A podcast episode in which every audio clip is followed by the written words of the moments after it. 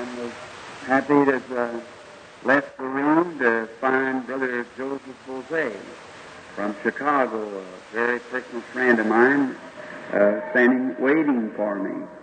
And he's at the platform now, and I'd like to introduce him at this time, Brother Mattsson-Boze from Chicago, Illinois. Brother Happy to meet all of you and we flew up here from Chicago to be in this great convention and meet our good friend Reverend Branham. And I probably have a chance to say a word sometime, so tonight I'm not going to take any time. God bless you all, and I'm so happy to meet you. The Bible said, I believe David said, I was happy when they said unto me, let us go into the house of the Lord. And where the people are gathered together is the house of the Lord. Well, last evening we were late, and uh, we are glad to see that some of you got on the phone or something, and people are gathering in. We hope that by the end of the service that the people will be gathered, the place will be filled up full of people for the glory of the Lord. And now, last evening we were speaking on earnestly contending for the faith that was once delivered unto the saints. And how that God met with us and let us know what kind of faith that they had. And so today we are earnestly contending for this same faith that was once delivered to the saints and to see that we are contending for it. Now that isn't contending with each other, with the Methodist contending with the Baptist or Presbyterian or, or the Pentecostal or whatever. We're just contending against the wiles of the devil, against Buddhism, against uh, Mohammedanism, and the hundreds of idols and gods of the world, and against the God of America, the God of Canada, and many of their idols of worldliness. We're contending that there's one true living God, and that He's just as live tonight as He ever was, and that we're not here just with a fictitious belief. We're not here all emotionally wrapped up in some emotion or psychology or enthusiasm. We're here in the presence of the living, resurrected Jesus Christ, who stands with us each night and proves himself to be alive, raised from the dead, and here with us now. And I tell you, it makes the heart of a man or a woman really rejoice with great exceedingly joy to know that we are not just making up something. We're not just trying to. I'm so glad that that the thing that I'm talking about is true. That's Jesus Christ. One time I worked for a utility company. They had a campaign on, and they were selling electric lights, the mobile lamp, General Electric, and they they had a, a see who could sell the most, no prizes, just see who could uh, get, sell the most. And we all remained together. We're having a. I was a lineman, and many of the others were salesmen. But before I'd ever go in to sell the lamp, before I would misrepresent anything to people, I had to know first what it was. So I went to the company and I said, now what about this lamp? What is it? What's it made of? What, what, what will you do? Why do you stand behind it? And they told me all about it, how long it was guaranteed. And so still, I thought, I'm going to try one in a while to see what it's made out of before, even with the war of the company, I have to experience it myself to see what it's made out of. Being an electrician at the time, I took the thing apart, took every movement out of it to find out just exactly how it was made up, how the switches, how they were tightened down, and how the wires run in the current, how it was insulated, and how the reflector would work, and how tight it was, and what the material was. So I found out that it was a really a real light. So when I went to the person's house to sell the lamp, not being a salesman, but uh, I sold more lamps than all of them because I took in there with the knowing in my heart that what I was talking about was the truth. I said, now I'm not coming to you to sell the lamp. I'm coming to leave the lamp here, you try it. And if it isn't just exactly what I say it is, then I'll take it up. Well, I put about two, thousand lamps out, and I took up about four or five lamps out of the two three thousand. Everybody, when they see it was the truth, had time to look through it, inspect it, try it out, and the company's guarantee behind it. And if one of them went bad, they knew me. I'd go right to the company, and the company had to make it good to me, and I'd have to make it good to the person. Therefore, I could walk with a real straight face, look every man in the face, and say the product is good if you want it. And that's the way it is with Jesus Christ. As a sinner, I found him to be a Savior. And I know that he saves from sin. I experienced it. And I know that he heals sickness because I have experienced it. And tonight, with all the, the respect that I can give to him, I can look my, the people in the face, the purchase of his blood. Remember, to God you're more than the blood of Jesus because Jesus gave his blood for you. You are the purchase of his blood. And I can look at you knowing that I'll meet you at the day of judgment, at the end of the world, and say this one thing, that the product that I am telling you about, Jesus Christ, the Son of God, lives and reigns tonight, and He's just as powerful, just as real, and just as alive as He ever was at any time. That's right. And uh, if in anything a man ought to be is honest. God will respect you when you become honest.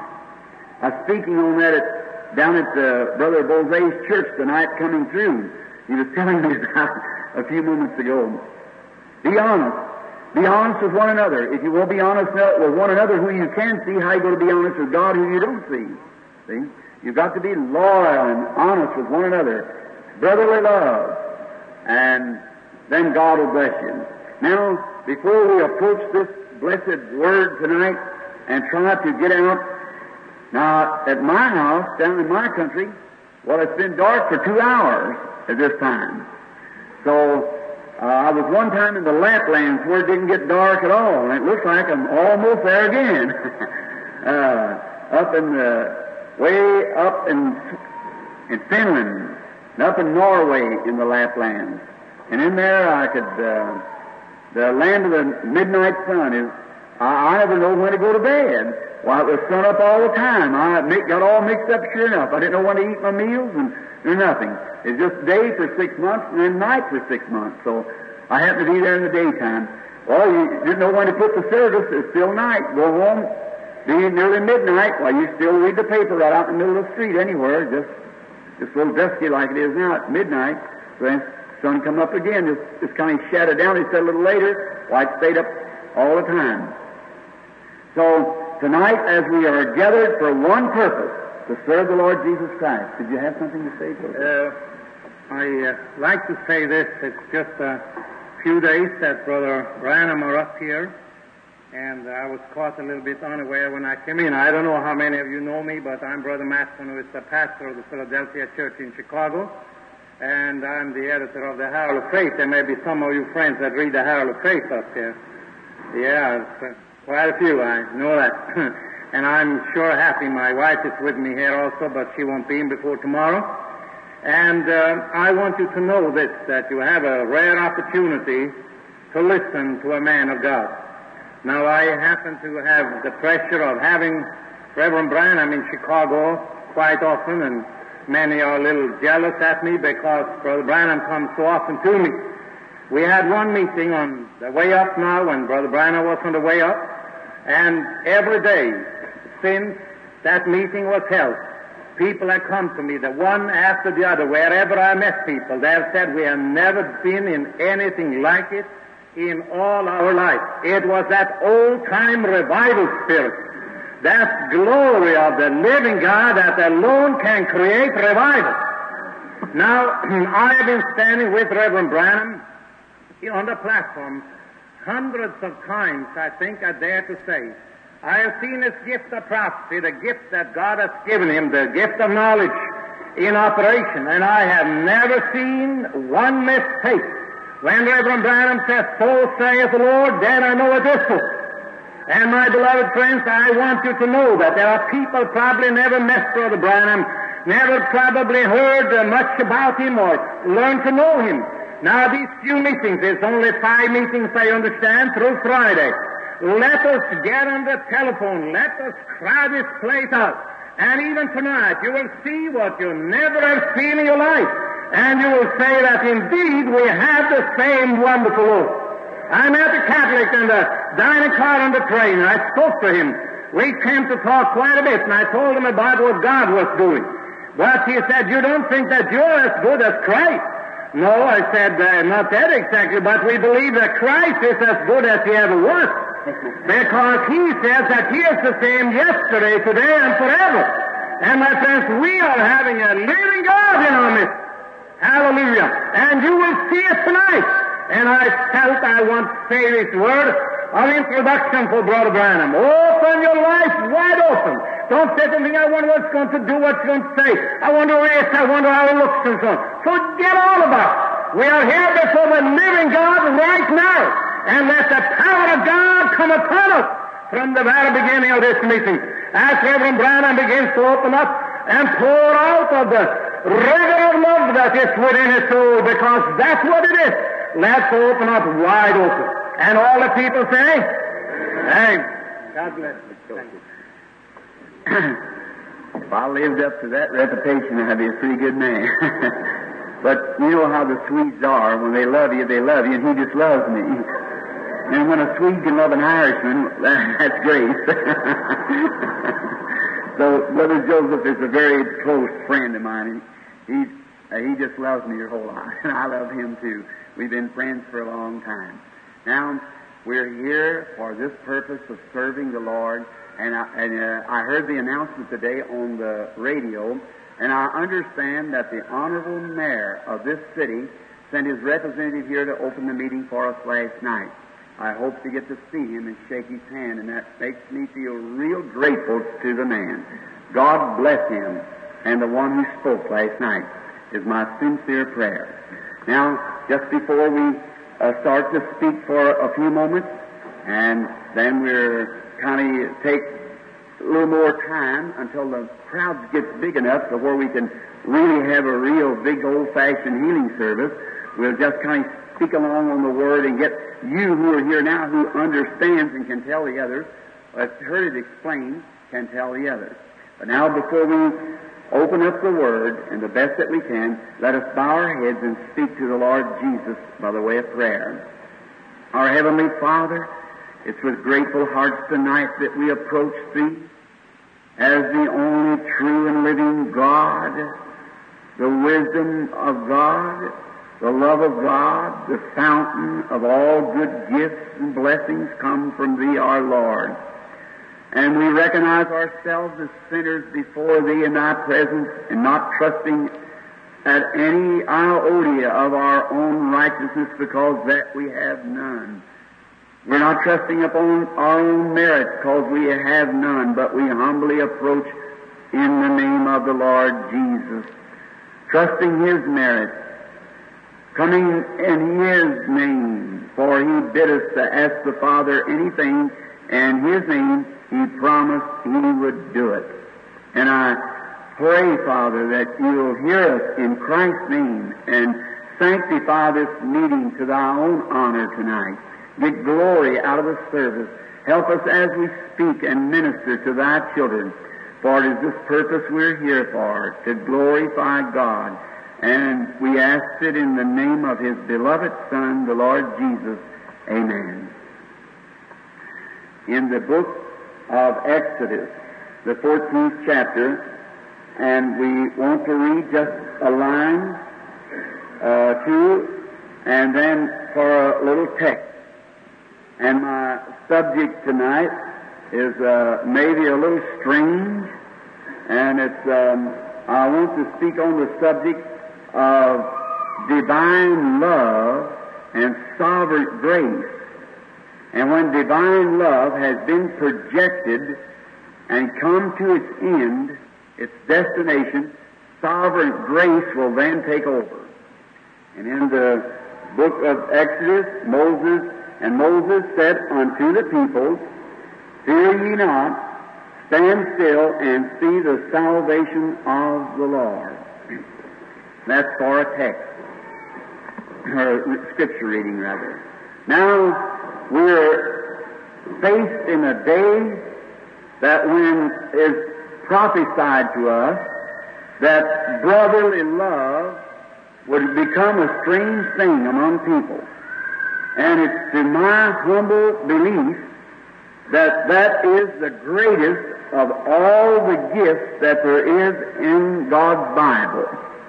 If the Lord Jesus should stand on the platform tonight and uh, look me in the face and say, I'm going to give you your choice, you can be a great person, or a great minister. I'll give you a gift of preaching the gospel, or I'll give you the gift of teaching the word, or I'll give you the gift of divine healing, I'll give you the gift of prophecy, or I'll make you a prophet, or any of the fine gifts of faith, any of the gifts that's in the Bible. I'll give them every one to you, but then I will withhold love from you. Or either I'll give you love and withhold the gifts from you.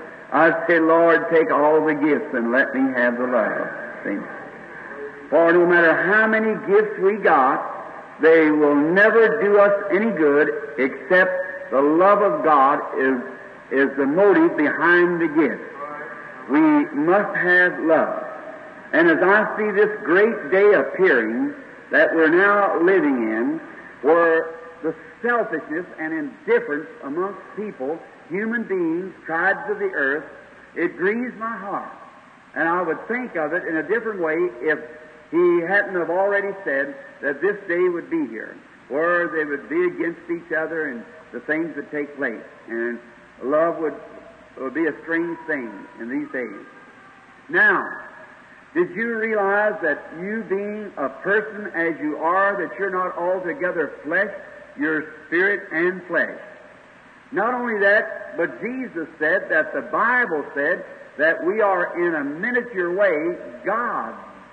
The, Jesus said that.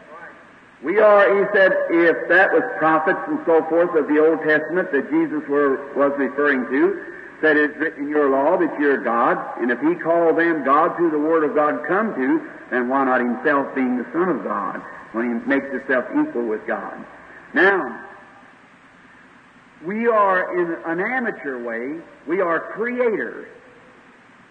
That I want to just talk to you from my heart now before the service, because when I preach, it upsets me. It's these two different anointings. One of them is for vision, and the other is for the Word.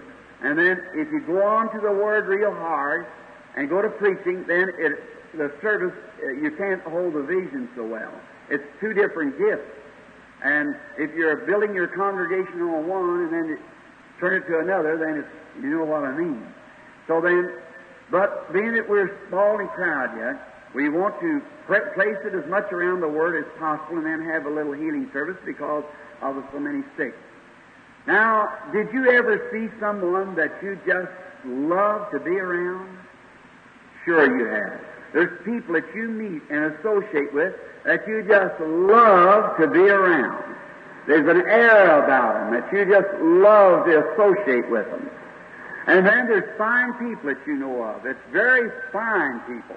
And yet there's just something about them that you just don't feel at home around them somehow. You just, you don't want to hurt their feelings. They're your friends. You love them. But there's just a difference between them and this other person. Well, what it is, we create that atmosphere around us. And now, I'm a conservationist and of wildlife and so forth and dealt with wildlife. My mother's a half Cherokee Indian and I, I just love the wild source. Well, I study God. My first study of God was through nature, watching what He did in nature, how He watches and what He does. And there's one of the greatest hindrance that there is in the church today, and right here at Edmonton and in every other, not Edmonton, I didn't mean to say that, I mean Prince Albert, and, um, and among other peoples everywhere is fear. But love Perfect love casts out fear. So you, the reason you're, you're fearful is because the right temperance of love has never entered yet. When there's real love, all fear passes away. When you really love the Lord, now I'm not condemning you, I'm only trying to bring something to light that you could look at because after all, if there's a, these sick people sitting around and sinners and so forth, and the differences, what makes it all? I can't believe that God's pleased with it. So there must be some remedy. And if we can find that remedy, we ought to use that. So the thing it is, it's a lack of love. No matter how many prophecies we have, how many great preachers, how much theology we know, how great a church that we belong to, if love doesn't temper that together, it's of non effect. And even in 1 Corinthians 13, Paul said, Though I speak with tongue of man and angels, I become as a sounding brass and tinkling cymbal, though I have prophecy and knowledge and understand all the mysteries of God and have faith to move mountains and have not love, I am become nothing. So we people are more or less going after gifts instead of the giver. See? We must come back to the place where you're a wonderful people. But you must come back first and the key that unlocks the door to everyone, we've left the key and rushed for the door. So when you get there, you find out the door don't open because you haven't got the key. Oh, I've often said this, that in my world travels, I've found two different classes of people. One of them is the fundamental, the group that I come out of, Baptists. Positionally, they know where they are, but they haven't got much faith with it. And then the other is Pentecostal. They got a lot of faith, but don't know who they are. It's just like a man's got money in the bank, he don't know how to write a check. The other man hasn't got no money in the bank, yet he can write a check. If you could get the two together, you have it. now, what the church is lacking is divine love. I don't mean affectionate love for one another. I mean the agape love, the godly love. And have it so richly in your heart until you just love the Lord and everything, you just take His word for it. You don't mistrust Him. My wife is setting present. When we were married, I took her to be my wife and promised to live faithful to her until death separated her, and she promised, separated us, and she promised the same to me. Now, it isn't a law. When I leave and go overseas or somewhere and be away a long time, I don't have to go say, now, Mrs. Branham, I'm going to lay down the law to you. While I am gone, I don't want you flirting with any other husband, and I don't want you doing so and so. I don't say that. Now, she doesn't come to me and say, Mr. Branham, and then I'll tell you, you must not flirt with any other wives, and you mustn't do this or that. We don't think that. We just love each other. When I get ready to go, we kneel in the room and take hold of each other's hands and raise the other hand to God and say, Thank you, Father, for being so kind to us and for helping us. And now we must separate because you said, if you won't forsake wife, children, and all, and after me, you're not worthy to be my disciple. And now, Father, no matter what I would do, I'm still not worthy to be your disciple. But this is such a little thing that we can do. But we're willing to do this little thing to, for love that we have for you, we know you have for us. When we get through praying, I kiss her goodbye and say, Goodbye, sweetheart. She say, Goodbye, I'll be praying for you, Billy. That settles it. There's no thou shalt not, and thou shalt, nothing about it. Now, when I'm out into the field, and when I'm out there, and yet I would know, and I, she don't have to worry about me. I don't worry about her. As long as I love her the way I do, she'll never have to worry. And as long as she loves me, I'll never have to worry. So we got confidence in each other as husband and wife that we love one another, and that just settles it. We don't. We just go on the regular routine of life. Now, even if I know that I could do something bad and get by with it, and go tell her, confess my sin, and go tell her I've done wrong, yet I wouldn't do it. If she'd forgive me, say, that's all right, Billy. I know it was a case of, of this, that, and you've explained it to me. I'll forgive you. We'll just forget it.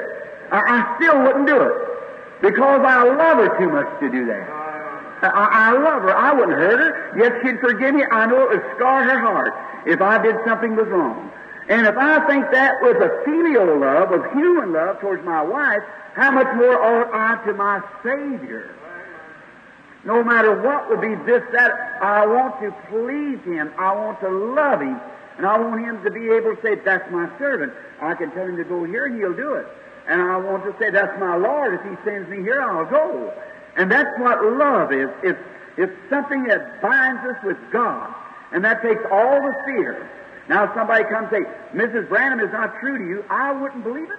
You couldn't make me believe it. No, sir. For I have confidence in love. I would say, oh, you reckon she is? What will happen to my children? No, I wouldn't believe it in the first place. Because I love her. And as long as I love her that way, I've got that confidence in her as a woman. And no matter what you say, the days of miracles past, God don't do this and God don't do that, you just might as well save your breath. I love Him and I believe Him and I take Him at His word. So that settles it, that's all. God said so. And if you can get to a place where you love Him, it'll cast out the fear that you have that He won't keep His word. That's really true. Now, Israel in our text tonight had come into a spot where God, by His grace through His word, had promised Father Abraham that his seed would sojourn in a strange land. And among the strange people for 400 years they would be aliens, but God then at the end of 400 years would bring them out. When the time of the promise drew nigh, as the pictures are text tonight, there came a time that God's promise was nigh at hand, and God will always keep His promise. No matter how ridiculous it seems, God keeps His promise. You believe that? Always keeps His promise. And sometimes it's the most ridiculous way He does it. Now Moses had failed with all of his military training to deliver people. He was trained up under Pharaoh, under his mother's Bible teaching, as he was to be a deliverer. He's trained up to take Pharaoh's place, to be the great military leader of the powerful nation who had all the world beat down. And one day he thought, it's time for me to go. I got my BA, my DD, so I'll just walk out and take things over. And he slew an Egyptian and found out that he was out of the will of God and was a stranger in the land for 40 years. But one day back on the backside of the desert, after 40 years passed, and he was an 80 year old man, long whiskers and white hair hanging down from the bald spot on his head perhaps, walking along there with a cane in his hand, God met him in a burning bush because God keeps His promise. You see it? God keeps His every promise. And God had brought Moses in the world to do the job, and God was determined that Moses was going to carry out His plans. So, He gave him a different kind of schooling. And I'm afraid tonight, friends, as I say it with respect and with reverence, I'm afraid that we are giving the church the wrong kind of schooling. We are giving them the schooling from the dead letter and not from an experimentalist standpoint of the new birth to meet the true and living, resurrected Lord Jesus Christ, who's just the same tonight as he was in the days gone by. Moses, in the light of that burning bush, as you all know as Christians, that Moses meeting the angel of the Lord in the burning bush, he was better equipped in five minutes of talk with God face to face than he was of 40 years of training under the theology. And I say tonight, with all respect, here it is, you might as well button up because it's coming. Look, a man is better equipped to preach the gospel and to stand before the audience with five minutes experience before Almighty God than all the seminaries could hack out in a hundred years of an experience. Right. There's something happens. And sometimes it's ridiculous. Look at Moses, scared, running out of Egypt as hard as he could, out on the backside of the desert, looking behind him, who was coming? Is Pharaoh going to catch him? On the backside of the desert he went, married this colored girl, and had two children. Now, in afraid to go back to Egypt, but in the presence of God and seeing God's glory, and God's glory was divine healing, healed his hand of leprosy and performed a miracle. Two different gifts he had. And he performed this miracle. And then, let's take a look at Moses. Look how ridiculous it seems. Now, this is the stunning of people that believe that God don't do things ridiculous sometimes in your mind. See, the wisdom of the world is foolishness in the sight of God. That's right. No matter how much wisdom you got, you're still foolish in the sight of God. And God wisdom sometimes seems to be foolish to the human mind. That's on how contrary they are one to another. Look at Moses. Talk about something that seemed ridiculous. Now Moses run 40 years before as a young man, trained to the very start with all the Egyptian army behind him and everything else, run from the presence of Pharaoh, and here he is 80 years old with a stick in his hand. Look at him going down the next morning. Had his wife sitting on a mule with a child on each hip, leading a little old donkey, the wind blowing on a stick, and here he goes down the way to Egypt. Where are you going, Moses? Going down to Egypt to take over. what? going to do what? I'm going down to Egypt to take over.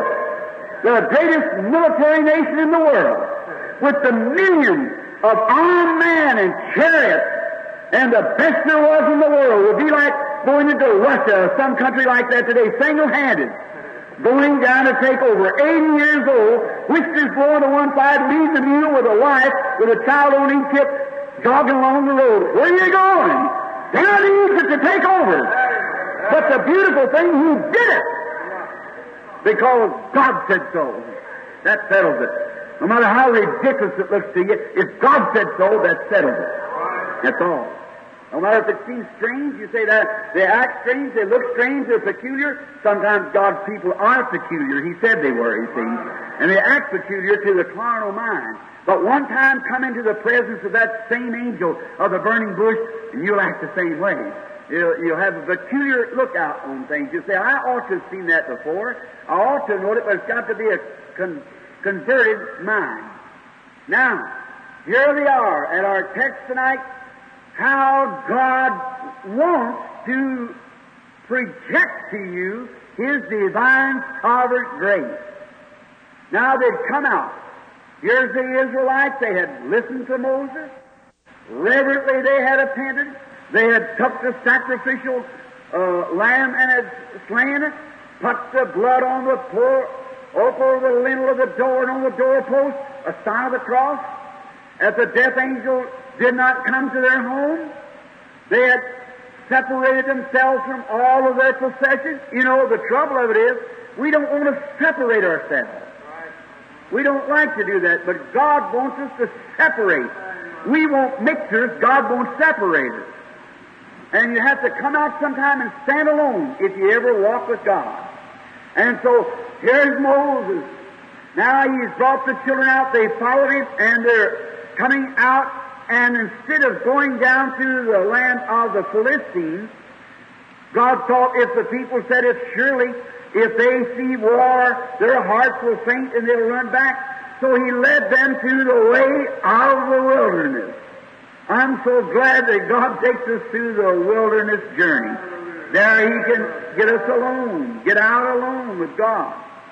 And this wilderness experience, isn't it strange how God leads us into great tribulations and trials? Look how those Israelites were led. Look at the waters of Marah and how that the wilderness of sin and all the different places, how the path of God leads. Some through the water, some through the floods, some through deep trials, but all through the blood. God leads His children strange, peculiar ways, but God works in mysterious ways. His wonders to perform. It has to be mysterious, or He couldn't perform the wonder. Here they are, separated from all they have, all their associates, brought them, brought them out under the leadership of the Holy Spirit. The angel of God, a pillar of fire that was following this pillar of fire and light, and they come to a place that they were cornered, all cornered up in a little place, the wilderness on this side, the mountains, the desert, and the Red Sea here, Pharaoh's army pursuing them with their swords and their chariots, and yet a people that had separated themselves and loved the Lord and believed in the Lord have been brought to a corner. I think of this little boy sitting in a wheelchair. I've seen a mother lift her child from a wheelchair. My wife said last night she sat back there and almost wept. See a little boy just so patiently playing with his little fingers, a little cripple. I think of the wonders here, maybe some of your cancer. The doctor says it just all can be done. I, my skill teaches me that uh, you can do no more. And some of you, that sneaking thing of heart trouble, right on you, feel good and strong and healthy. Maybe a corpse in an hour from now. Strange. And yet Christians. But God sometimes permits that. Just to show His sovereign love to you and His sovereign grace. He wants to do it. And now how can you understand unless somebody tells you about it? Faith cometh by hearing and hearing the Word. That's the Scripture. And all things that we do must be based on the Scripture or I won't receive it myself. Someone says, Brother Branham, do you believe God visits? I said, well, I don't say that he can do anything he wants to, but I just like to stay with the Word. I, I know that's right because God has said it, and I believe it. Now, look at Israel, right in the corner, death lurking right behind them. You see it? Now, maybe you're sitting in the same place tonight. You love the Lord. You moved out and come to church tonight knowing that death is right behind you. Cancer, heart trouble, tuberculosis, many things. A lady just called in to bring her all the way from Calgary to be here tomorrow. A mother to have a baby right away and couldn't put her in a plane. And she's making her way here by a Pullman train with TB. And to be a mother just in a few days. But she said it, she was coming with faith leaving. There you are. Something in her heart moving. When the deep calleth to the deep, got to be something to respond to that. Before there can be a deep calling, there has to be a, a deep to create that deep. Something calling. I believe the woman will be healed. I believe with all my heart. A Christian, little German woman, but God surely by His grace will heal that person. Say, Brother Branham, you're a Christian in that corner. God does mysterious things to show His love. Now there's Israel, right in the corner, after stepping out to serve the Lord.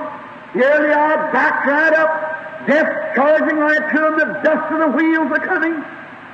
The desert, they're being tangled out there somewhere and just slowing down if they started that way. There was a Red Sea before them and they couldn't get across that. What are they going to do? Isn't it strange? Our Heavenly Father just sitting back and saying, we just watch this picture develop. So what did they do? They appealed their case to God. And Moses began to pray. And the Lord spoke to Moses, no doubt by vision. And Moses went among the people and said, Stand still! I love that. Stand still and see the salvation of God. That's the way to do it. Just stand still and watch it. Oh, He's real. Stand still and see the salvation of God. For these Egyptians that you're looking at today, you'll see them no more. How would you like to know that that card in the doctor's office that you looked at that he turned down and wrote death across it? You'll see it no more. For God will surely come in His magnificent grace and set you free. When love is projected. They said, Lord, we love you. We've stepped out on your word. Your prophet has advised us. And we see that you're with him by the signs and wonders that you're doing with him. And we know that you're with him. And the Word of God is there. And He's bid us to come, and He never told us anything contrary to your Word because you gave us the promise. Amen. There you are. Got a right to believe. Said you said so in your Word that you would deliver us. And it's getting to be about that time. Here the man comes with signs and wonders us all that we can't dispute. We know He's your prophet, and we know that He sent, that you sent Him, and we love you, Lord, for we're the people of the sheep of your flock. And now we've followed Him, and we're out here, and we know by a sign that follows that you are with us. And here we are, and death coming behind us. Now, what was they doing? Projecting love, divine love of God. And sovereign grace will have to act in its place. You see? What happened? God said to Moses, tell them to stand still. They love me, and I'll show you what my grace is. Just stand still now. Don't be excited. Every footstep of the righteous man is ordered of the Lord. Oh, no what comes or goes, God orders it. Maybe through trials, it may be these troubles and tribulations, but as long as God's leading, what difference does it make? Could not tell them to stand still. They love me, and they are protecting to me, are proving that they believe me to step out on my word, and they believe it, and now they're at the end of the road. Love is taking them as far as it can. So now I will project to them. They projected love to me. I'll project my divine grace and power to them. But tell them they're, they're at the end. They can't do no more. But they still love me. And they believe me. So my grace will work now in this case. It will work tonight in your case. It will work in every case. Watch him. Then what's taking place? God caused an east wind to come down. Moses didn't do a thing but walk right down to the seashore, or the side of the Red Sea, and just waved his hands across the sea, went back. What happened? The pillar of fire that was giving them light and leading them turned around and stood between them and the danger. And to them it was darkness, to Israel it was light all night long. I'm so glad that there's blessed, holy light, when the world's walking in darkness, the Christian walks in the beautiful light of the Holy Spirit. Amen. I remember years ago in the old Baptist church, we used to sing, We'll walk in the light, beautiful light, come where the dewdrops of mercy are bright, shine all around us by day and by night. Jesus, the light of the world. Walk in Him. The world will be dark. They'll call you everything they can call you because they're walking in darkness, but you're walking in light. He's standing between you and the danger. Then what happened? Moses did nothing but push his hands out. Walk back, and then the Lord caused a real strong east wind to start blowing. And while Israel was comfortably, not with a bit of doubt in their heart, laying down, perhaps taking a nap in the light of the angel of the Lord, and Pharaoh's army moving against one another, they didn't know what to do, it's so dark. God was working in their behalf. Oh, isn't that marvelous? God working in their behalf. What was he doing? That began to blow. And the sea began to move back. Then as he got the sea all all back, then what happened? Then he began to drive the land off. Just enough for them to walk. Not the chariot wheels to roll, just enough for them to walk.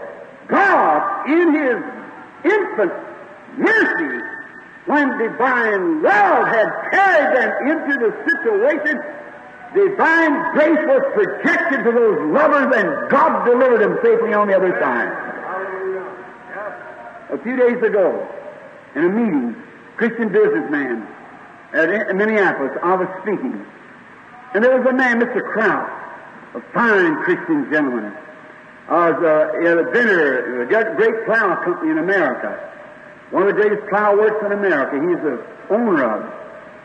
And he was at the platform, and I heard him in this convention giving a testimony.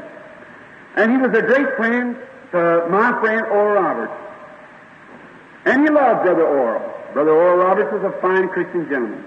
And so uh, he said, but he had his trust in Oral. He said, now, he had just been a, a lukewarm church member, but had come to Brother Oral's meetings and got saved, and he uh, received a new birth, and he said he was just having a great time, but his trust was in Oral. So one day he developed a sickness. Well, you see, you can put your trust in the wrong thing. If you got your trust in a man or in your church or in your organization, you better take it out right now and put your trust with your love to Christ. It won't work. He loved the Lord, but he thought, well, Oral is his representative, so I'll just, I'll go to Oral. So he developed a serious trouble in his body. He goes down to have dinner with Brother Roberts. So his testimony is. And um, Brother Roberts was talking to him, and he told him he had a serious kidney condition or something that was real bad. Oral said, Well, the Lord will take care of that. Walked over and prayed for him. Said, Now, don't you feel better? He said, Yes, I do.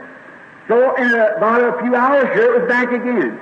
He goes to Oral again, two or three times. Well, it wouldn't do no good. So he said, Lord, what's the matter? He said, I know what I'll do. I'll go down and stand before Brother Branham, and he'll tell me by prophecy just exactly what caused it. Well, he goes down to Shreveport where I was. He tried night after night to get in the line. He couldn't do it. No card was, he given cards, but he never was called to come in the line. So I went from there to Mexico. So that failed him. So he goes back then to everyone that he knew was preaching divine healing, and had him pray, lay hands on him. Well, it didn't do no good. He said, well, he went to Mayo Brothers to find out. His doctor said it's, it's passed. So he went to Mayo Brothers to find out what would happen. So when he went to there, they told him, said, you've got one chance out of 10,000 of ever coming off the table. Well, he said, I guess this is it then. So he goes home and he prays. He said, Lord Jesus, you know my walk beforehand. You know my walk now. You know that how I've tried to live for you. I've done everything. I've testified to businessmen across the country. I've given my entire life. I've, I've done all that I can since I become a Christian four or five years ago to serve you. And here it is at the end of the road. I love you, Lord. I've only got one way out now, and that's maybe if I could have the operation. I'm just trusting you. He went back, told the doctor, operate. And when he went to go to sleep, he said, Well, Lord, you know I love you. I want you to know that. That I love you. And if I have to be, have to die on the operating table, well, I love you with all my heart.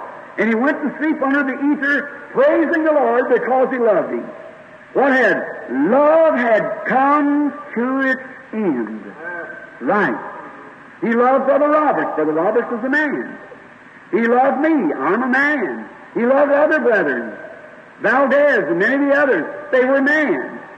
But then when he found out that all the man had failed, he only had one thing to look to. That was Christ.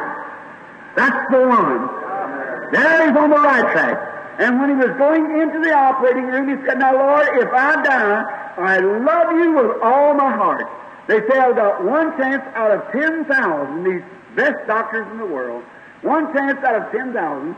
And when he woke up, the whole room was lit up with the glory of God. And the doctor said, I have never seen anything like it in my life. He got normally and well within just a few days. He never seen anything take place. What was it? When divine love had been projected in the right direction, sovereign grace stepped in and took its place. Amen. It'll do it every time. I wish I could tell you a few experiences of something just for a moment. How many ever read my life story? You remember in there, thank you, in there where at a maniac over in, in Tacoma, Washington, I believe, uh, Portland, Oregon it was. I believe the book reads that case. That one night standing on the platform before thousands of people, a maniac run to the platform to kill me. You remember reading that? And what happened? Now when that great big fellow moved up there, I weighed 128 pounds and he weighed nearly 250 or 275, nearly seven foot tall, great big fellow, wild as he could be, and his eyes bulged way out. He just hit a preacher on the street. He got out of the insane institution, broke out, hit a preacher, he had a meaning for preachers. He hit the fellow, broke his jaw, his collarbone. I just led two little priests to Christ back there in the dressing room. One of their mothers had been healed the night before, and they come there waiting in the room to see me, and I led them to the Lord Jesus. And while speaking on faith, this big fellow comes down through the building, run up to the platform like that, and all the preachers just scattered because they knowed him. And he said, You snake in the grass, you hypocrite. And he said, You're eh, out here imposing yourself as a servant of God. I'll show you how much man of God you are. I'll break every bone in that little frail body. Now, he was well able to do it. And he walked up to me with his hands like this, his teeth set together, going, "Ee." and when he got to me, right in my face, I just stood and looked at him. And you know what? I wish I could always feel like I did then. Instead of despising that man, instead of hating that man, I felt sorry for him. I loved him. Well, I thought that man don't want to be like that. He, he, he, no matter what he said, it's not him talking like that. He wants to be a normal man. He wants to love his babies and his wife is a sweetheart and he wants to come in at night and take up his little babies and play with them and go out and work and come in and put his arm around his wife and, and have a home like any other man. And that's not that man. He'd be my brother. That's the devil in that poor fellow. And doing that. Now listen close. In that happening, I wish that could happen right here now to every soul here. There wouldn't be a feeble person among us in the next five minutes. You can't make yourself do it. It has to be a gift of God. And while standing there, I loved him. Now I thought, poor fellow. And right while I was speaking, projecting to him, now you can't bluff yourself. That's what's the matter with so-called Christianity. You're trying to act like something that you're not. You can't, you can't fool a wild animal. Many times I've walked right face to face with all kinds of wild animals. Someone said, aren't you afraid, Brother Branham? No, sir. I love them. And they know it. You can't fool them. I walked in, I used to do a lot of riding. I rode many years around up and so forth. I walk into wild horses. And somehow, in a few minutes, he'd have his head laid over my shoulders. I just put a blanket on him, walk him around a little while with a blanket on him, then throw the saddle on him, and first thing he'll be riding along. See? He he loves you. And if you really love him, he knows it. Now listen, I want to tell you something. Human beings are more intelligent than animals, and you can't tell people you love them. They won't believe it unless the real thing's there to prove it. So you say, oh, brother, you know, we have such great fellowship, and down in your heart a grudge? He knows different. God knows it. Your neighbor knows it. You got to be clean and above board and say, Lord God, create in me a clean heart to love. And when that poor fellow sang there, in the depths of my soul, I felt sorry for him. And just as I was feeling sorry, the Holy Spirit began to speak, and the man fell across my feet. It's wonderful to see what God can do when love. Love is the mightiest force that there is. Did you know God is love? He that loveth is of God. I don't mean affectionate love, I mean godly love. Affectionate love creates lust, but I'm talking about godly love, real love. I just like to open up my heart and tell you a little inside of my life. Would you like to know it? You are strangers. No, we're not. We're children of God. This is just on my heart to say this now. I was going to something else, but let's like tell you a little bit of the inside of my life. I'm so grateful tonight to the Lord Jesus for what He's let me do for His people. I love people. God knows that. I, I can't be with people like I want to be because I can't be a servant of God and a servant of man at the same time. I got to spend my time. The man doesn't understand because he maybe he just knows one kind, one kind of love. but I'm in the room somewhere praying, trying to help him, and he thinks oh, I'll be out running around eating dinner with him or something. But that's different, you see. He doesn't understand it, and he'll never know it until we cross the river. And then, in that, but love, real, true love. I just love people. I was a, a little boy raised up at home and, and not too good a family, and, and nobody seemed to care for me, and in my own family, many of the brothers, all of them drink and smoke, and I didn't do it, and I was the black sheep of the family. When I found out that somebody really loved me, when I somebody let me know that Jesus loved me, and I thought, you mean the very highest of all heights, the God of heaven, loves me? Well, uh, I feel loved me, and, and the first time I ever prayed, I couldn't pray. You know what my first prayer was? I was a, a hunter, lived in the woods. I was going to write my prayer out on a piece of paper and tack it on a tree in the woods. Let's go and he'd tell him how bad I was, and maybe I know he'd come down that path sometime. He would read that and would forgive me. I wrote it out on a piece of paper, and I got to thinking, well, they told me he was a man. And if he's a man, then he'll understand as a man. So I set, went out in the shed, it was real wet, and I got a sack and knelt down on it. And I heard people say, God talked to me. Well, I said, now, how must I, must I hold my hands like this? Or must I do, how must I do? I didn't know how to do it, so I thought, well, I'll be, I seen a picture one time of somebody praying with their hands like this. And I got my hands like this, and I said, Dear sir, Mr. Jesus, I wish to speak to you just a minute. Would you come up here just a minute? I want to speak to you just a minute. I said, I don't hear you. Where are you at? I said, maybe I didn't hold my hands right. And I said, maybe I crossed my hands. I said, Mr. Jesus, if I don't cross my hands right or whatever I'm doing wrong, you forgive me. I don't mean to do it in the wrong way, but will you come here just a minute? I want to talk to you just a little bit. I said, I don't hear you, sir. Now that's how much I know about God. But that there, when I loved him, I said, you know what? I've been so mean that he won't even talk to me. And I said, I guess I'm lost for good then. And I started crying. I said, well, sir, I'm going, to, I'm going to confess my sins anyhow.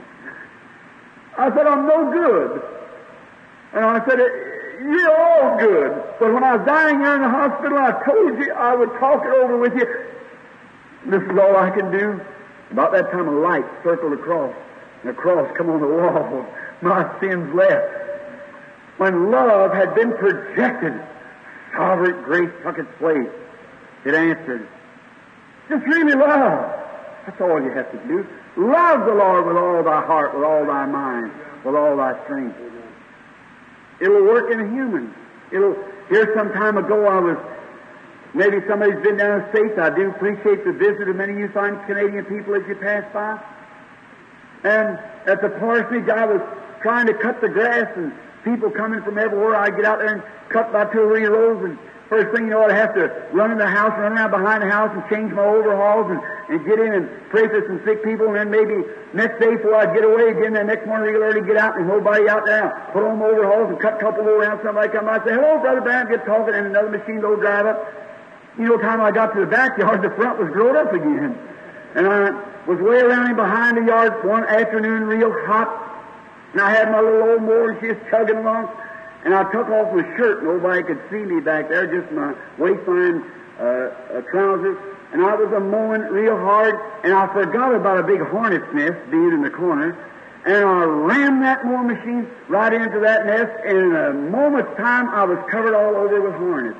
You know what hornets are up here? Great big fellows. They kill you. One solid sting knock you flat on the ground. So, and I guess it was 30 or 40, maybe 50 big hornets. And no shirt on. And there it was all over me. You know what happened? Just before I could think, something happened. Now this sounds very juvenile, sounds like a kid, but it's the truth. I thought, poor little fellow. You know I disturbed you? You're God's little creature. Sure, you got a stinger. That's what you protect yourself with. And you're God's creature. And I, I disturbed you. You were all resting in your nest. And I disturbed you. And instead of hating those little fellows and trying to fight them, I loved them. And I said, little creatures of God, I'm the servant of the Lord. I'm in a hurry. That's the reason I hit the nest. or the fence. I said, God's people comes in for me to pray for them, and I am the servant of the Creator, your Creator. Now, in the name of the Lord Jesus, go back to your nest. I won't bother you anymore. You go right back to your nest. And God, who will have the judgment keys at the day of judgment, those hornets were just humming as hard as they could. Not a one of them touched me. And one took lead, and every hornet, single file, went right, right back to the nest and went inside the nest. What was it? I don't know. Something happened. Whether God converted their hearing to hear me, or whether He changed my words to their language, whether uh, a projection of that love that I had for them, something taken place. The hornets went to their nest. While I was game warden, I was going to a field. I went over to to put some fish in a, a stream. Always supposed to pack a little pistol, and I threw the thing up in the car, and there's some fellow over across the way was sick. I was a minister at the time, so I was going over to visit this sick brother, working for him a living, and I just pulled this little old gun off and threw it up in the car and shut the door, took out across the field. I didn't think about it. But about two months before that, a great big Guernsey male cow had killed a colored man. And he was in that pasture and I didn't know it. They'd sold him to another fellow up there. He's a fine animal. They didn't want to kill him. So they sold him to this color, this man up here, the other place, and I was going across the field. And out in the field was some little shrubs up. All at once this big fellow raised up. Oh, I felt for the gun. And I'm glad I didn't have it. For I'd probably killed the bull and went and paid for him. But while I was standing there looking, I looked back. I was about 250 yards and 300 from the fence. Not a screen or nothing to get into. Well, he raised up and roared and pulled his horns down to the ground, shook the dirt like that, and pawed, and here he comes. I thought, well, here's the end. Well, I certainly don't want to meet my end like a coward. I want to stand and take it like a man. I thought this was the end. And then when that bull being as far as across this arena here from me, I, instead of hating that bull, something happened. I loved him. And I thought, now wait, I'm on his ground. He wasn't bothering me, I'm bothering him. And I said, Preacher of God, I am the servant of the Lord. I'm on my way to pray for his sick child. Now, I won't bother you anymore. In the name of Jesus Christ, the Son of God, go lay down again. And I won't bother you. And that fellow here he comes, and I was no more scared of that animal than I am of, of my brethren sitting here behind me. And here he comes. I wish it could happen now. And he ran. And when he got right within a few feet of me, he threw his feet out and he stopped.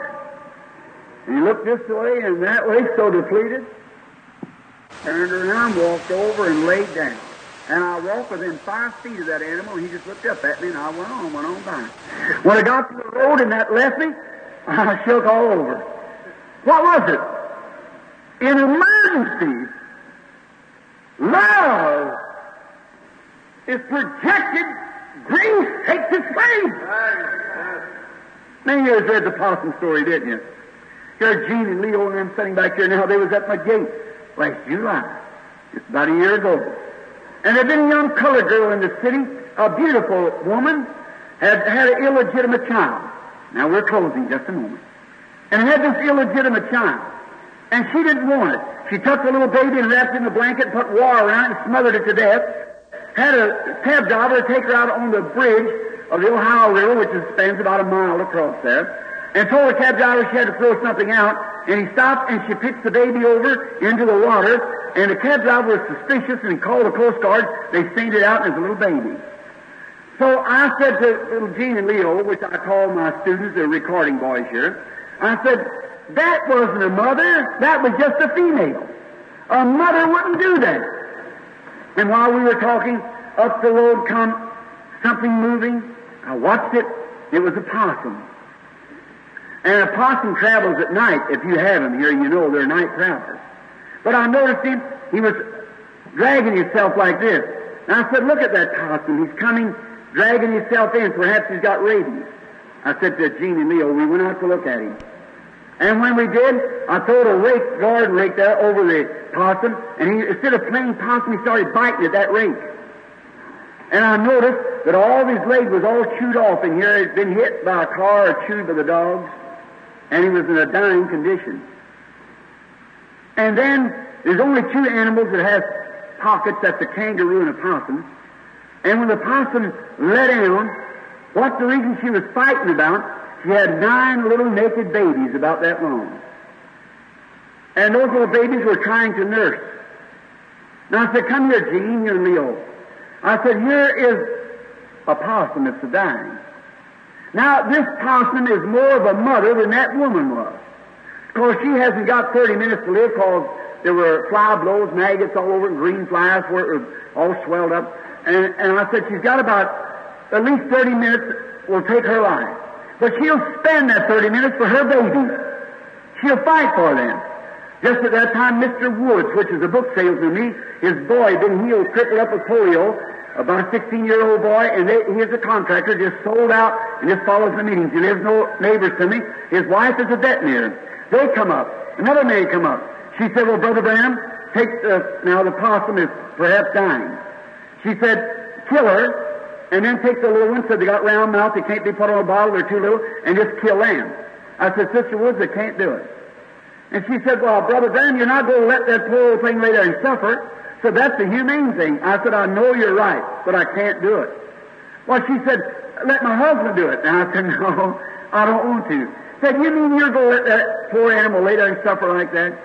I said, well, I just can't kill her. And said, well, just pick the ones up and hit them, and they'll be dead in a second. They won't suffer.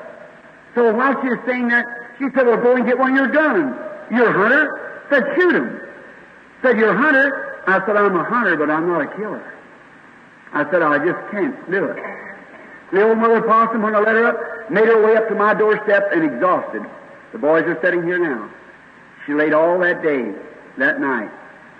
The next morning I got up. There she was laying there. It was like she stretched out cold. She never moved more through the day, and those little baby possums trying to nurse.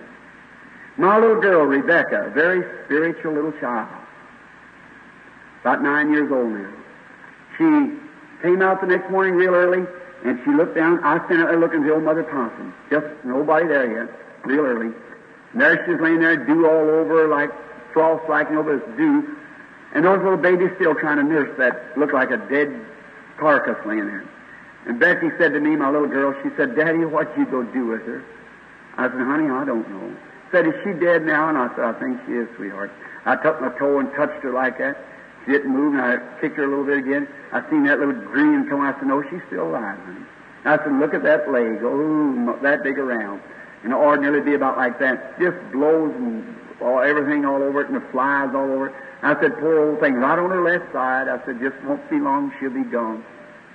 I said, honey, you better hurry back to bed. I said, you run on getting to bed, sweetheart. Too early for you to be up. I walked into the little room to the side, and I sat down there and was rubbing my head like this where many great visions have took place.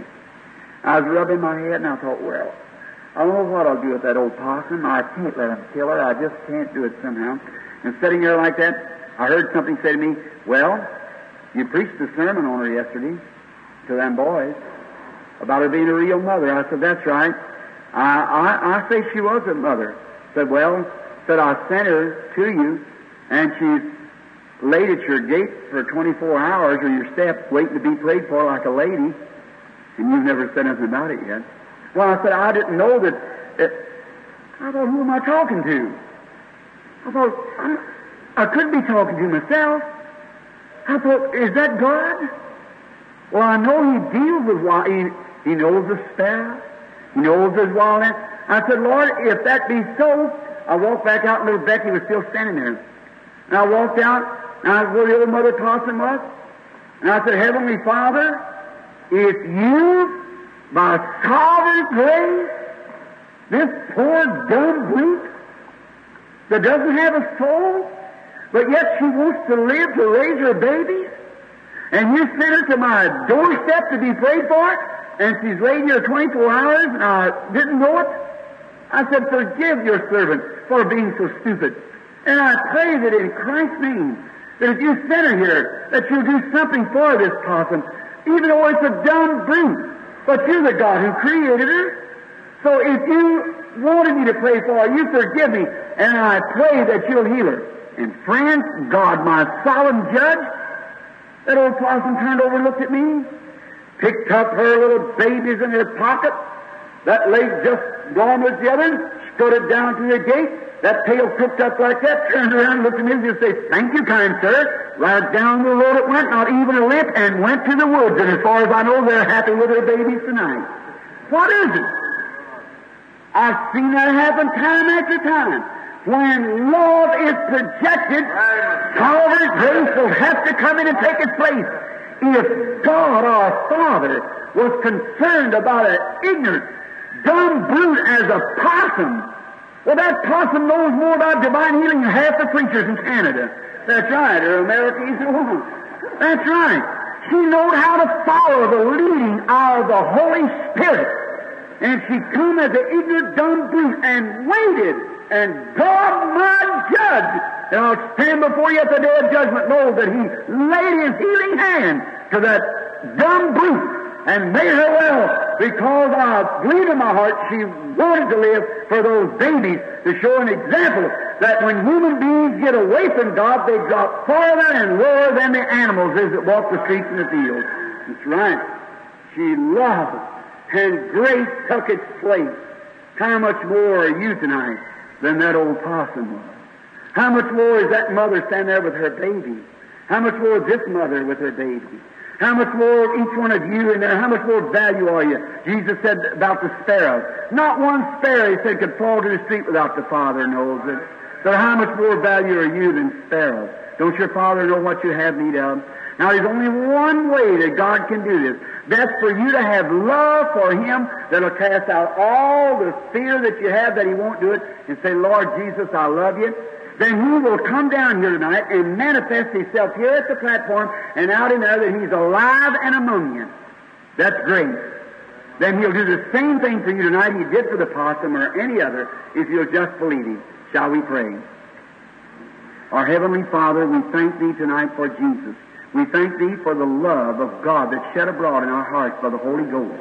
And now, Lord, through the speaking of the Word, and being yet lengthy, and the crowd's not gathered yet, we thought it wisdom maybe to speak to the people a little longer at length tonight. And so I pray now that in the next few moments after I have spoke of you, will you declare yourself to be a living and alive among us tonight and let them know that your grace is just as great tonight to them as it was at any time. And if they'll only love you, you will give your grace to them freely, forgiving their sins and healing their sickness.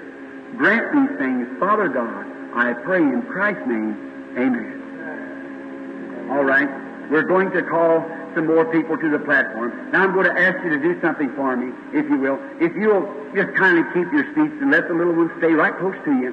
Don't no one move. Just stay right where you are, just for a little bit. Now I'm going, let's see, let's call, I believe they had a hundred cards out last night. I believe I called from one to fifteen last night. Was that right? That's the first part. Let's call the last part tonight then. That would be 85 to 100. All right? Let's call, just get about, that's as many uses I can get to. Sometimes if it's running good, I can get 20 or 30. Sometimes I don't get but two or three. But it just depends on how the faith of the people is built. All right. Who has prayer card 85? Hold up your hand.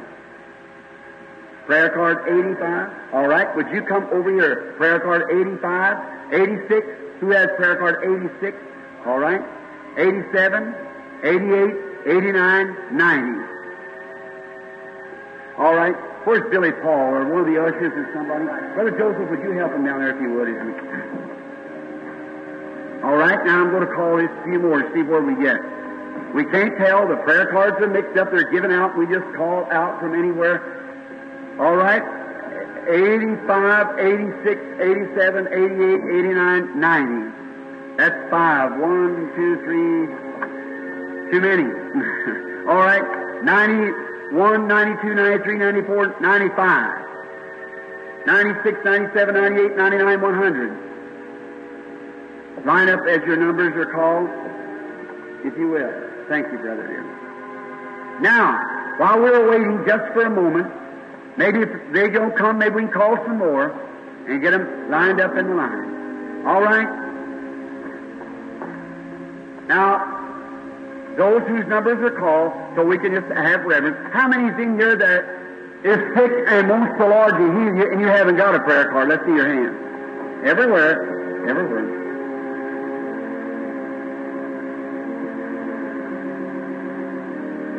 All right? How many here has never been in one of my meetings? Let's see your hand. Quite a few. All right? Now, while they're lining them up, we'll see how many they all get there. Then um, I want to ask you something. Now, if you will, please, just for a few moments, be real reverent. See?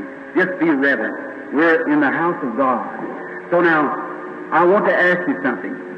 Do you believe that Jesus is raised from the dead? Raise your hand. Do you believe that Jesus Christ lives tonight and is raised from the dead? All right? Then if he's raised from the dead, then the Bible says he's the same yesterday, today, and forever. Is that right? How many believe that? Now I want to ask you something. If he was here on earth tonight, where would you find him? What, type, what type of people would you find him with? The poor. Is that right? If he's the same, he, he's with the poor then. And would he be with the scholars and the educated? No. No.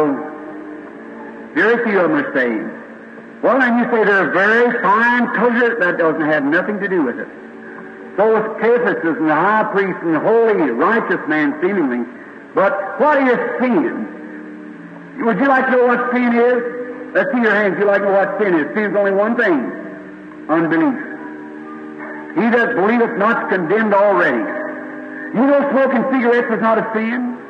You know cursing using God's name in vain is not sin? You know committing adultery is not sin? Certainly isn't. That's the attributes of sin. That's the attributes of unbelief. You do that because you're not a believer. If you're a believer, you wouldn't do that. A peach tree bears peaches because it's a peach tree. It's got peach tree life in it. Is that right? Yes, sir. See, it's the attributes of sin. It's the attributes of unbelief. If you believe, those things become dead to you. But if you're not a believer, then those fruits and signs follow you.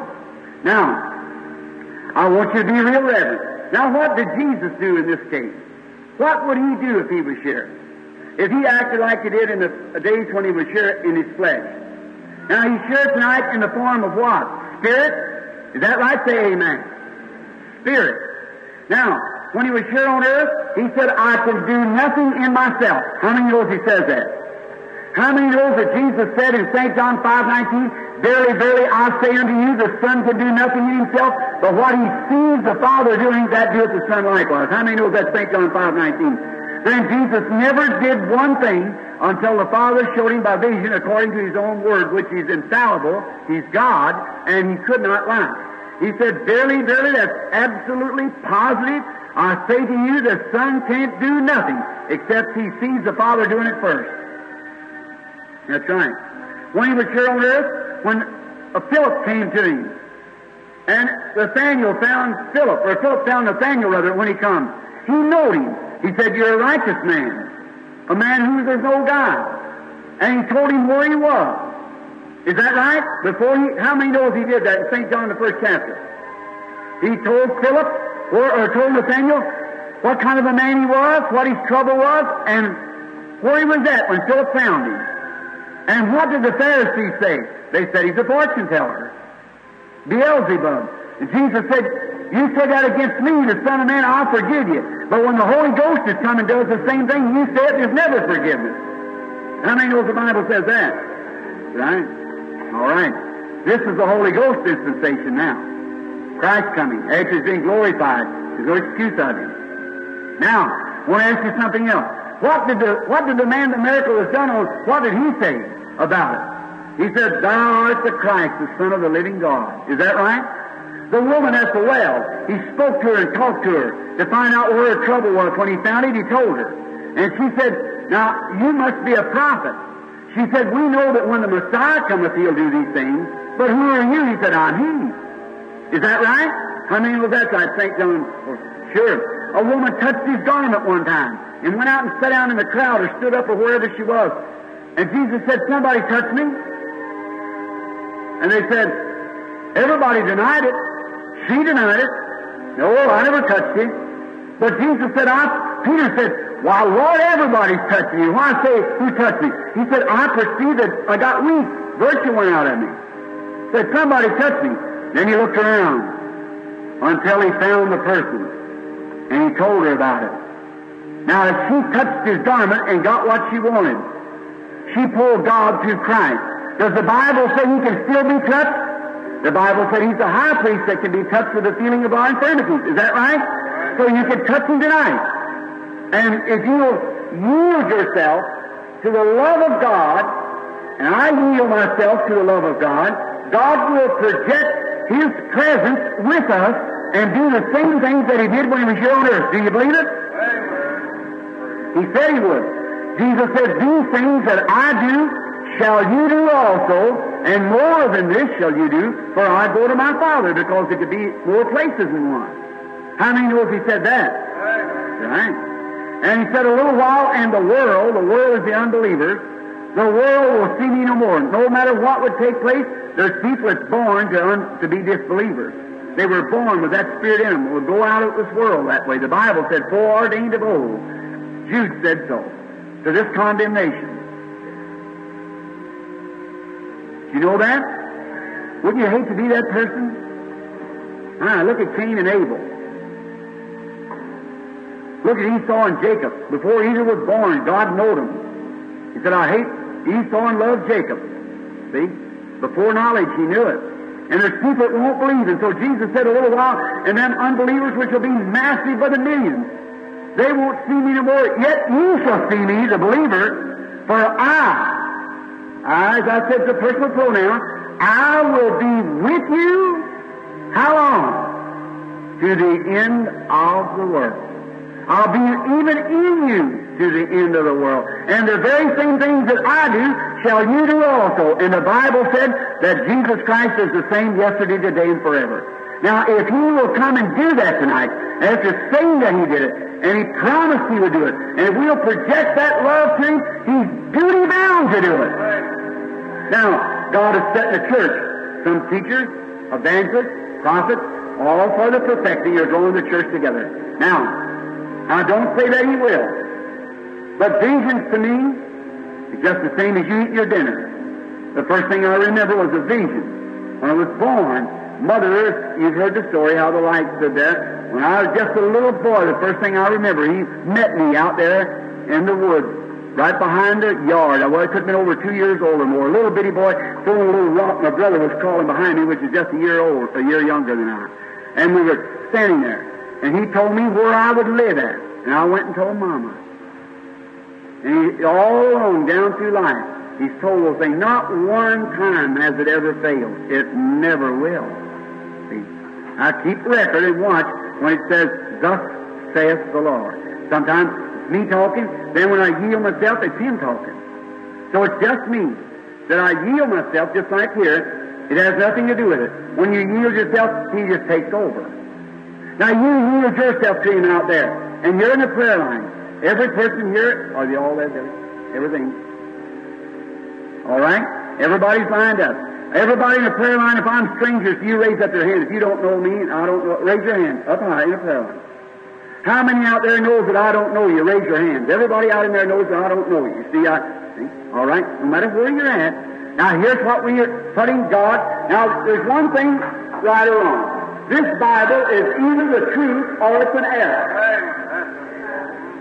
If it's an error, let's close up this building tonight and walk away from here and forget about Christianity. There's no such a thing. But if it's the truth, then Jesus Christ is duty bound to stand by His word and, and project Himself in His church, for He said, His word said, the same things that I do shall you also, even more than this, for I go to my Father. A little while, and the world will see me no more, yet you will see me, for I'll be with you to the end of the world. The Bible said He's the same yesterday, today, and forever. Now, to every person in here, if Christ will come tonight and do the same thing that He did when He was here on earth, the only thing besides the corporal body, that's sitting on the throne of God. How many knows that? Waiting for Him, when He returns in that body. But He's here tonight in our body. And there's the church, and we just yield ourselves, and then the Holy Spirit begins to move. Now, please, be real reverent, and now just sit and pray. And if you're sick, say, Heavenly Father, do this for me. I know the man don't know me, but I love you, and I'm going to put this to a test tonight. Have the man to speak to me. Have the man to speak to me. Call me. I know something that's wrong with me, and if you'll heal me of that, you let him turn around and tell me what it is. I'll believe you. That's exactly the Bible. That's perfectly the Scripture. It's Jesus Christ. Exactly what the Bible does. See, most people have been taught in one regular school and they can't get away from that. That's the reason they fail to see Jesus when he comes the first time. They, they had their own way, the way the Messiah was coming. But he come born in a manger, and he said, that's not our Messiah. See? And today you'd expect him to come to the Vatican City or the High Church of England or somewhere like that, some great aristocrat, and he's right down with the poor, moving out on and they know it's not. Right. I don't say you wouldn't deal with a Catholic or with an Anglican or with a Presbyterian or with a Pentecostal or with a Nazarene, whoever you are, Jehovah Witness or whoever you are, that doesn't matter. The thing is, if your heart is right with Him, He'll deal with you. Now, Heavenly Father, I've spoke of you. I've told the people of your goodness and mercy. Now, yield my soul to you. Help thou me, Heavenly Father, that these people at the day of judgment, when I stand before them, and with them before thee, then there will be no excuse. I pray that you will grant these blessings in the name of thy beloved child, the Lord Jesus. Amen. Now have faith. All right. Now don't move around, please. Just step real still, just a few minutes. Boys won't let me stay long. Because you're in another world. This is something that takes a life right from you. How many knows that vision and knows for the Bible and what it does for you? Let's see your hand. Well, Daniel saw one vision. He was troubled his head for many days. I just be ready. All right, Brother Costa, son of Greenland. How do you do, sir? Now, here's uh, a man standing before me, which is a stranger. I, I don't know the man. I've never seen him in my life. We're total strangers to each other. And I, if there's something wrong with the man or with any of the rest of you, and I could help you and wouldn't do it, I'd be a believer. I wouldn't be worthy to stand behind this sacred desk and speak the word of the Lord Jesus. I wouldn't be worthy. I'd be an awful person. But I'm trying my best with the gift that God has given to let you see that He loves you. Now, I say He's the dead. Now, if He's a man's a stranger to me, are you, sir? We don't know one another. We've never met one another, never seen one another, and we're different in age, and, and perhaps he's a, a Canadian, and I was born in the States, and here we are, two different nations, and we're just thinking. Yes, sir? Well, now, now here, we don't know one another. Now, God knows what He's here for. I don't know. He's aware of that. I never seen Him. When I want to ask you something, this is seven. Now, God may not do it, but if He does, if the Holy Spirit will come down and I'll talk to Him, just like when Samuel brought or come before Jesus and Jesus said, Behold, an Israelite, in whom there's no God. Did He say that? And what did the man say? Rabbi, a preacher, teacher, how did you know me? Why, he said, before Philip called you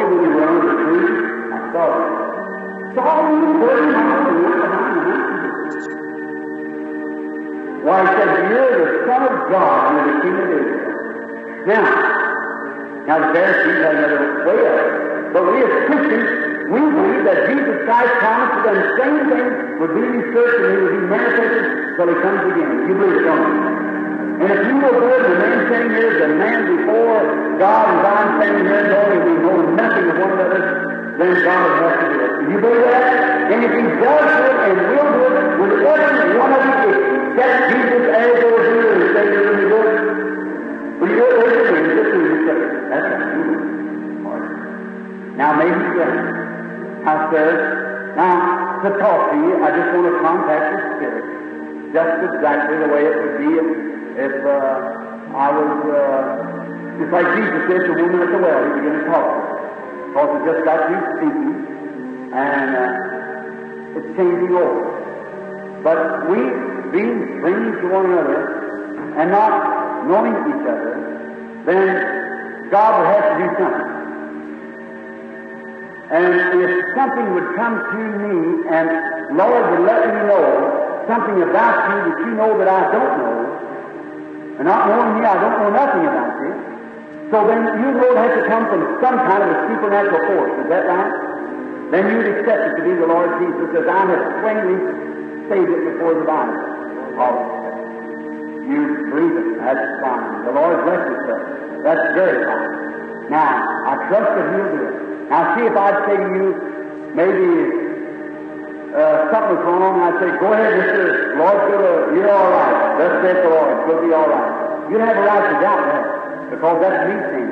But when something here who knows what you have did, and then can bring that back to your memory, then you know the rest of tonight. Then you believe that it was it. You say it wasn't flesh or uh, something like that. You believe it was Christ. Now, I'm waiting for him to answer. I'm just talking to you, and he answers to me. See?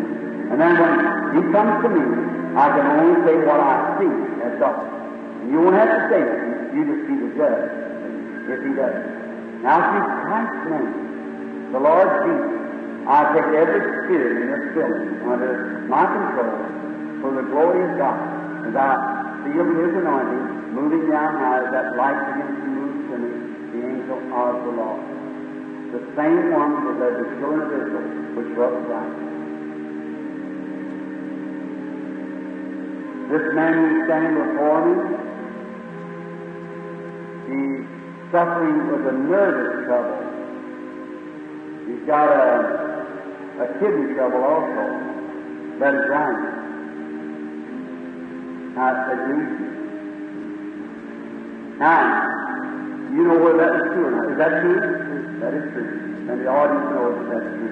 Now, just to talk to you a moment. This is where, now look, audience, you You believe now? It's infallible. But now that we see, it don't make any difference. See, God's attitude towards this man is his attitude towards you. But now, the Jesus is what hurts so bad. So, let me just speak to him just a little while longer and see what the Lord would say till it maybe it wouldn't get too many, but it was just so to see after a while we'll get to plenty of them when we start praying for them in another way. But you just listen for your faith of me now. The man is a real believer because his spirit is united here wonderfully. So uh, maybe the Lord would let me speak something that would encourage you or uh, others. I don't say he would. That's it, whatever his will. I can't say. But I believe I was talking to you something about your trouble that you had. Yes, I see something else. Now, the man is coming to this city. He, uh, he isn't from this city. He's from away from here. But he's still, uh, it's uh, in Canada. It's in Canada, and it's kind of southwest from here. Right. And it's a city called Beeching or something like that.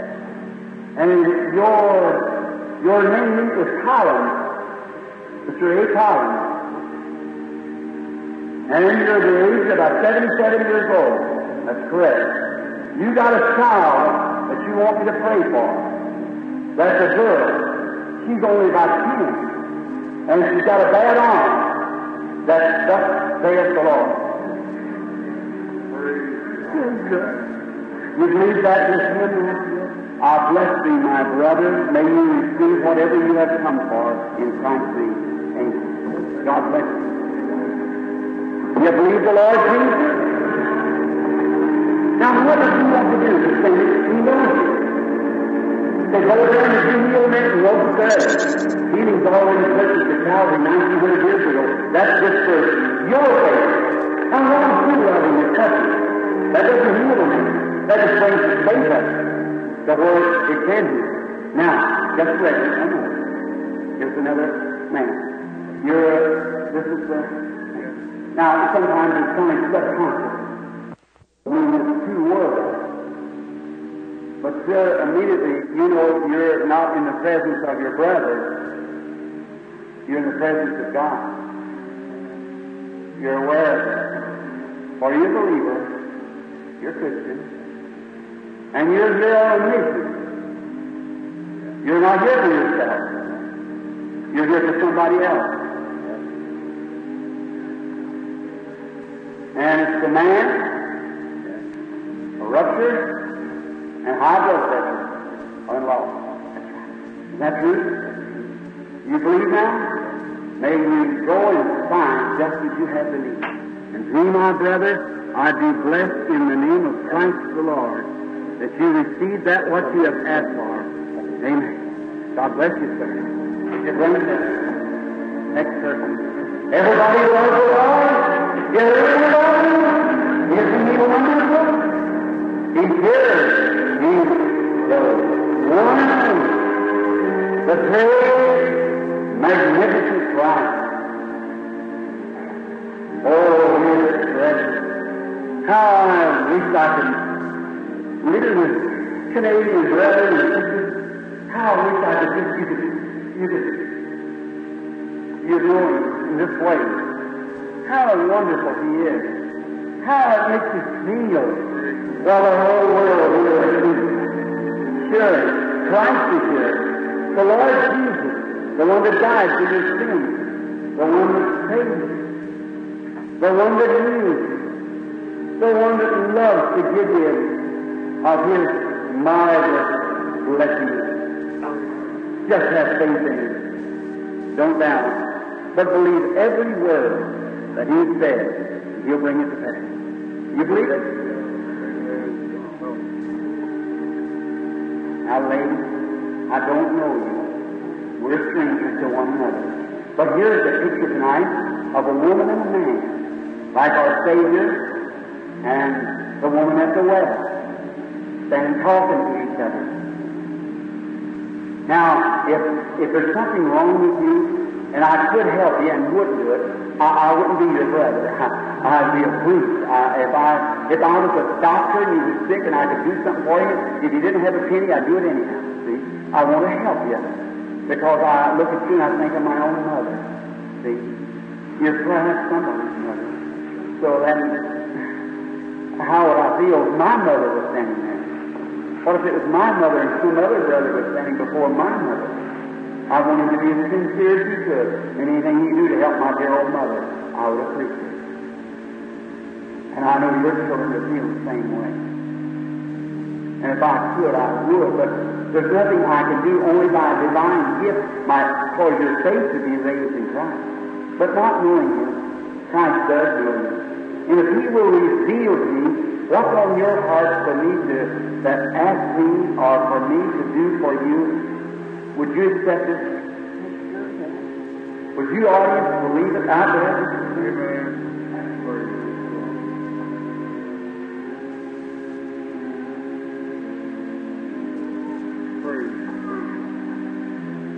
Little lady sitting there, elder and mother too. I see them standing here, little flower on their hat, sitting out there suffering with headache. You believe that Jesus Christ you well now? Little lady sitting there looking right at me with a flower in her there. You believe that Jesus Christ make you well? You believe? You go home for reason now. Go to heaven. Jesus is listening to this. You love him? Raise your hand. The lady with the white flower on her hat. That's it. lady. Stand there. See, that's right. You was just like this. You love the Lord Jesus?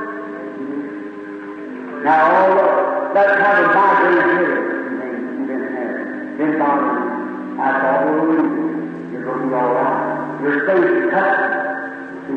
Put my little hand in the way. Have faith.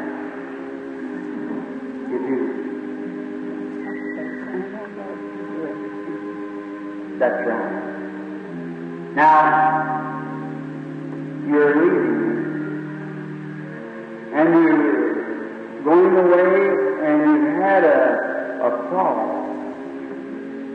And you injured your hip and your limb, And you can hardly get around them. And you're under a doctor's care. And I see that doctor, he's kind of uh, like uh, osteopathic or, or, or massaging that hip. And that's a good man. He's a Christian man. He's a believer. And he would advise you to come to me. That's right. Isn't that right? Yes, That's right. That's exactly right. A good man. Hmm? That you might know that I'll be the servant of the Lord. Not, for, not me, I'm a humble man, but that's him talking to you. There's someone with you tonight who wants to be prayed for. That's your husband. Isn't that right? And If God will tell me what's wrong with your husband, it's here now, would you believe that he'll receive what he's asked for? Would you believe that is God will tell him? Because there's a black shadow over his eyes. He's got bad eyes. That's losing his sight. But the Lord Jesus will heal him. Do you believe that? If those things are true, raise up your hands so that people will see. Now do you believe? Now if I'll ask God, you'll get well, you believe? Jesus said, These signs shall follow them that believe. If they lay their hands on the sick, they shall recover. Almighty God, to this dear little mother, I bow my head in humility and humbleness to you, knowing that you're here, and I pray that this woman will recover and be well and known, and the blessings that she's asked for, may she receive it as your Spirit is here to witness to her your resurrection and your motives towards the sick and afflicted. I ask in Christ's name, amen. May the Lord bless you, my sister, and give you the desire of your heart. Now, how do you do, lady? You're a very young woman to be sick. Maybe you're not. I don't know. Christ knows that. Do you believe that you're standing in His presence, not your brother? Now, be just as reverent as you can, see? Each one of these is a spirit. You're every one just like, I don't know. And it leaves when it goes out. And when it does, I have to find where it's at to see what happened. Someone was healed. It was this direction. It might have been those people got up and went out. It might have been, see, every one of these is a spirit. You know that. If you're not, you, you couldn't be alive. But see, right now, every anointing of the Holy Spirit, every spirit is subject. You can feel the skeptic, you can feel the person disbelieving, you can feel the scoffer, and I'm fighting against all of that. And depending on you Christians to be praying for me. See? I'm representing your father, your God. And you realize what a tremendous strain this is to stand here. I just read it. I know it's wrong, but we'll leave just a minute if you'll be real ready. He's done enough to convince you here. Everybody be convinced. Don't you believe that? You sure have. But just be reverent a few moments. We try to get many of these people through the line. Now, ladies, I just want you to believe. Look to me just a moment. Just to tell the conversation as our Lord did to the woman at the well. He said to her, Bring me a drink. You know the story. How it goes. He talked to her. Do you think he was contacting her spirit? The only thing he could be. Because he didn't know. He just come up there. The Father sent him up there, and he was just standing there. Now the Father sent me here. Now I'm standing here, and here you are. I've got to have some way to know what you're here for. And if he will reveal to me what you're here for, will you believe him? You will.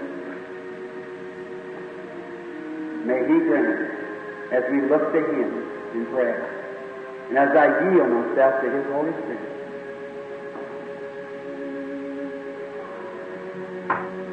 I keep seeing a man here before me praying.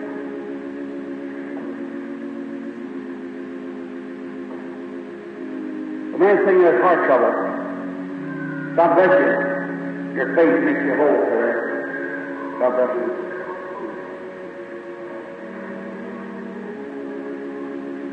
You have a prayer card, sir? No, you won't need it. You can just tear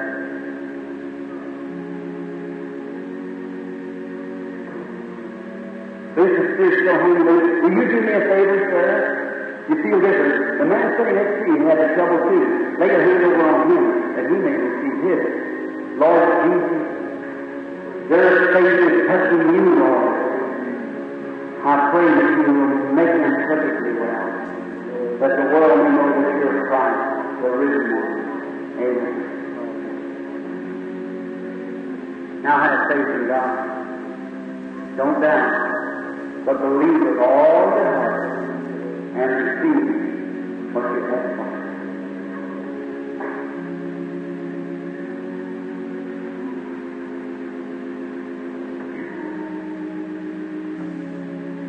You're almost arrested.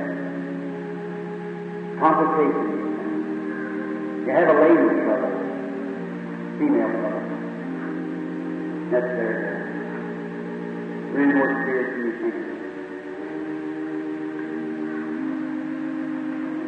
Another thing, you're extremely nervous, all for us.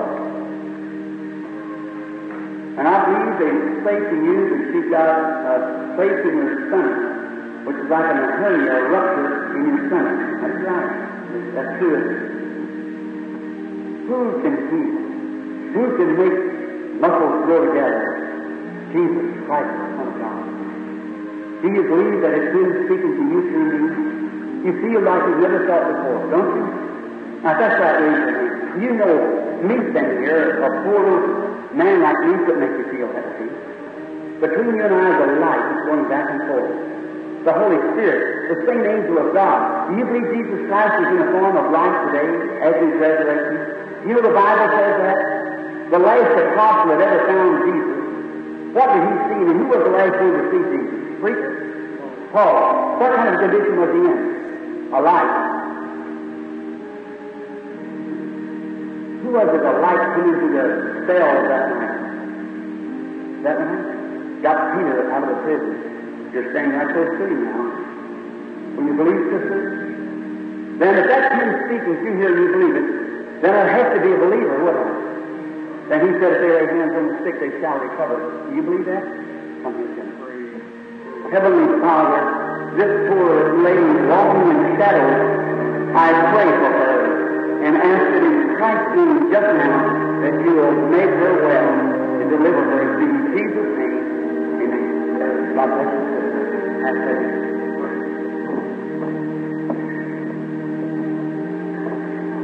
You believe, lady? I don't know you, but God does know you. Are you aware that Christ, the Son of God, is here? You're scared, aren't you? You're being.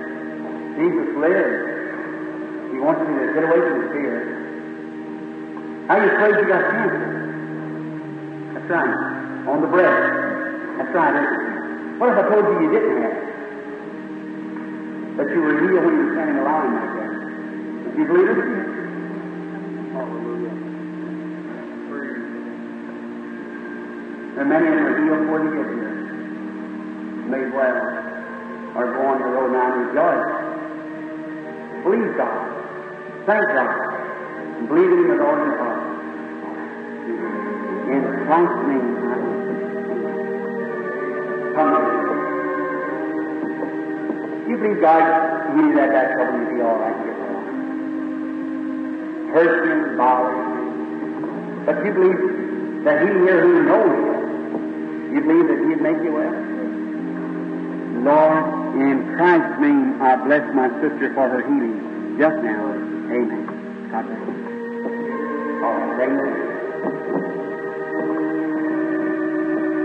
Now, Someone's thinking that way and reading people's minds. That's wrong. Look here. Anyone knows you look at the psychic, you take a number, I won't look at the lady. Lady, you lay your hand If God the Father will show to me what's wrong with you as I look this way and don't, I ask the people to look at me because it's just a, it's so many different spirits and everyone's pushing in.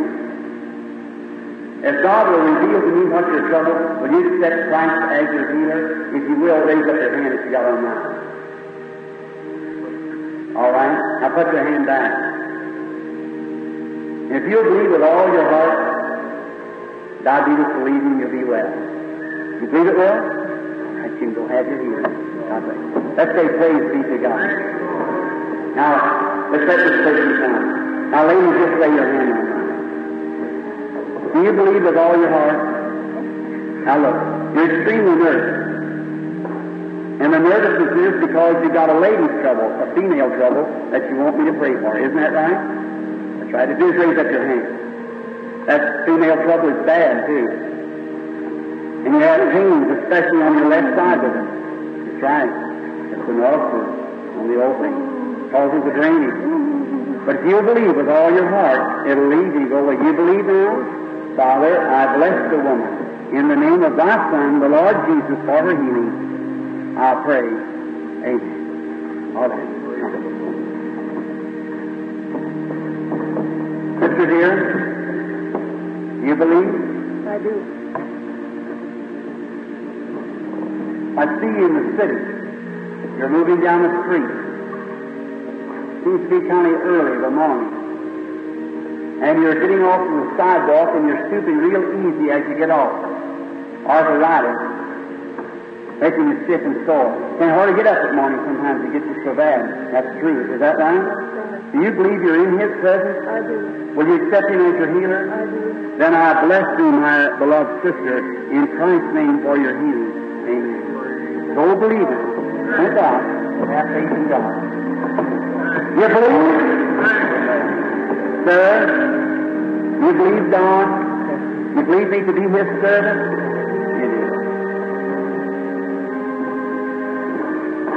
Do a lot of coughing, don't you? Asthma's an awful bad thing. But God's the healer of asthma. Do you believe that? With all your heart? That's right. You have another little trouble, which is a man your age would actually have, getting up at night at conscious. Wait just a moment. Everyone ready. The black shadow, something's wrong. Be reverent, Christian. The Holy Spirit's moving in the audience. Look here again, sir.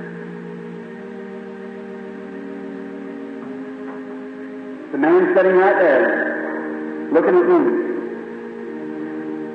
Both of you. You had prostate trouble. That's right, sir. You have prostate trouble. See them demons sympathizing one with another? He thought he'd get by with it. That's Satan here. He failed. That's good faith for sure, that is, sir. You want to accept the Lord Jesus as your Savior. Will you do it? Will you stand to your feet to accept the Lord Jesus as your Savior? That's right. You've never confessed Him, you're a sinner, and you want to accept Jesus as your Savior? Then Christ and God forgive his sins and heal his trouble in Jesus Christ's name. Amen. Go home world and save my brother. You do the same thing, my brother. The Lord Jesus be on your own. Blessed be the name of the Lord. How can anyone doubt our Lord Jesus? Isn't he wonderful? He saves the sin and heals the sickness. He's raised the dead. Amen. Do you go without it to be made well? Do? You believe that Christ will grant you? Our Heavenly Father, I bless the woman for her healing in Jesus' name. Amen. Oh, believe. Come, lady. You believe with all your heart? You believe me to be your servant? I want to ask you something. It seems to be something odd.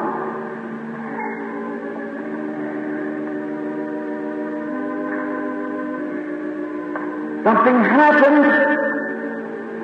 Be reverent now. As reverent as you can.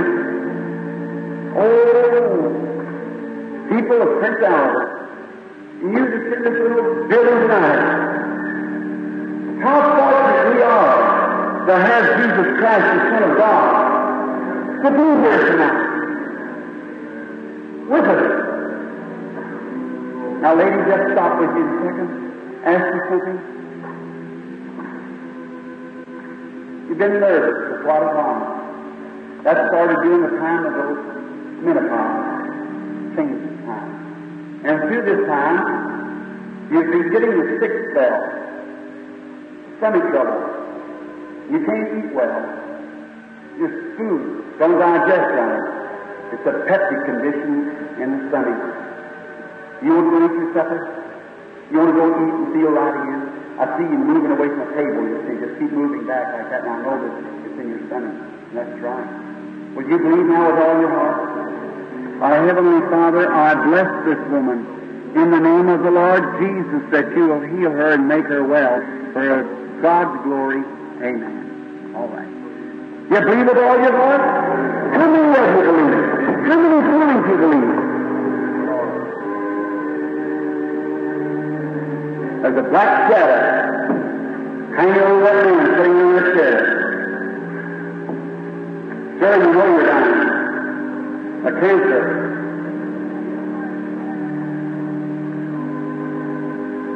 Jesus Christ can make you well. Do you believe it? I've never seen you in my life. There's a black shadow hanging with you. That means that you're shattered to death. Look, doctors can't do nothing for you now. You're past that. Eh? There were some lepers laid at the gate one time in Samaria. And they were willing to die. They were starving in the city, so if they went to the city, nothing could help them. If they laid there, they were sure to die. They said, we've got one chance. If we go down to the enemy, the Syrians who had the city besieged, said that maybe we'll have mercy on. God, in His sovereign mercy, had mercy on and their life was saved. And not only that, but saved others. The Bible story. Now you're in the same shape. You're the end of the road. But you're not asked to go to an enemy. You're welcome at the Father's table tonight. You're expected to come. He sent His Spirit for you to. What about you people in the wheelchair? What about you people here? You get the wheelchair, you think I'm hopeless. No, you're not. You think there's nothing to be done to you? You understand. You will believe. Will you all believe? Will you it right now? Will you have faith in God? Lady that Paul got us trouble in our own trouble from yesterday, so don't fear about that. Let us bow our heads just a moment. Will you bow your heads with me? Everyone, wherever you will. In the divine presence of the Holy Spirit just now, I'm going to ask you a question. Following you go along with I know it's time for you to go. The brother is heading on the shoulder. I know it's time for me to go. I don't know which one of the strength goes, but I have to do that tomorrow night. Please, you promised me you would. You promised God you would. And it's your brother. Won't you just suggest that divine love to God just now? Say, Lord Jesus, you know I love you. You forgive me for all I've. I want you to heal me right now. And I believe you that you're going to do it. And I'm going to pray for you. Everyone. Now, if I found grace in your sight, then I'm telling you the truth. Christ is here. He's raised from the dead. He loves you. I humbly come to you and receive your healing and your salvation while you pray. Heavenly Father, as feeling now weakness coming into my body, as your spirit is the weak, no longer Elijah walking the wilderness for 40 days, him back in the mountain, crawled back in a little hole, don't even know where he was at. No wonder John was setting pride for God to take his life and he was bullseye as the Spirit led him. No oh, wonder Daniel walked in with trouble in his head for many days. No wonder the angel left the tomb. No wonder Jesus said, I will see that blessings come from. Your Spirit, Lord. And you are so gracious tonight when you come down into our flesh.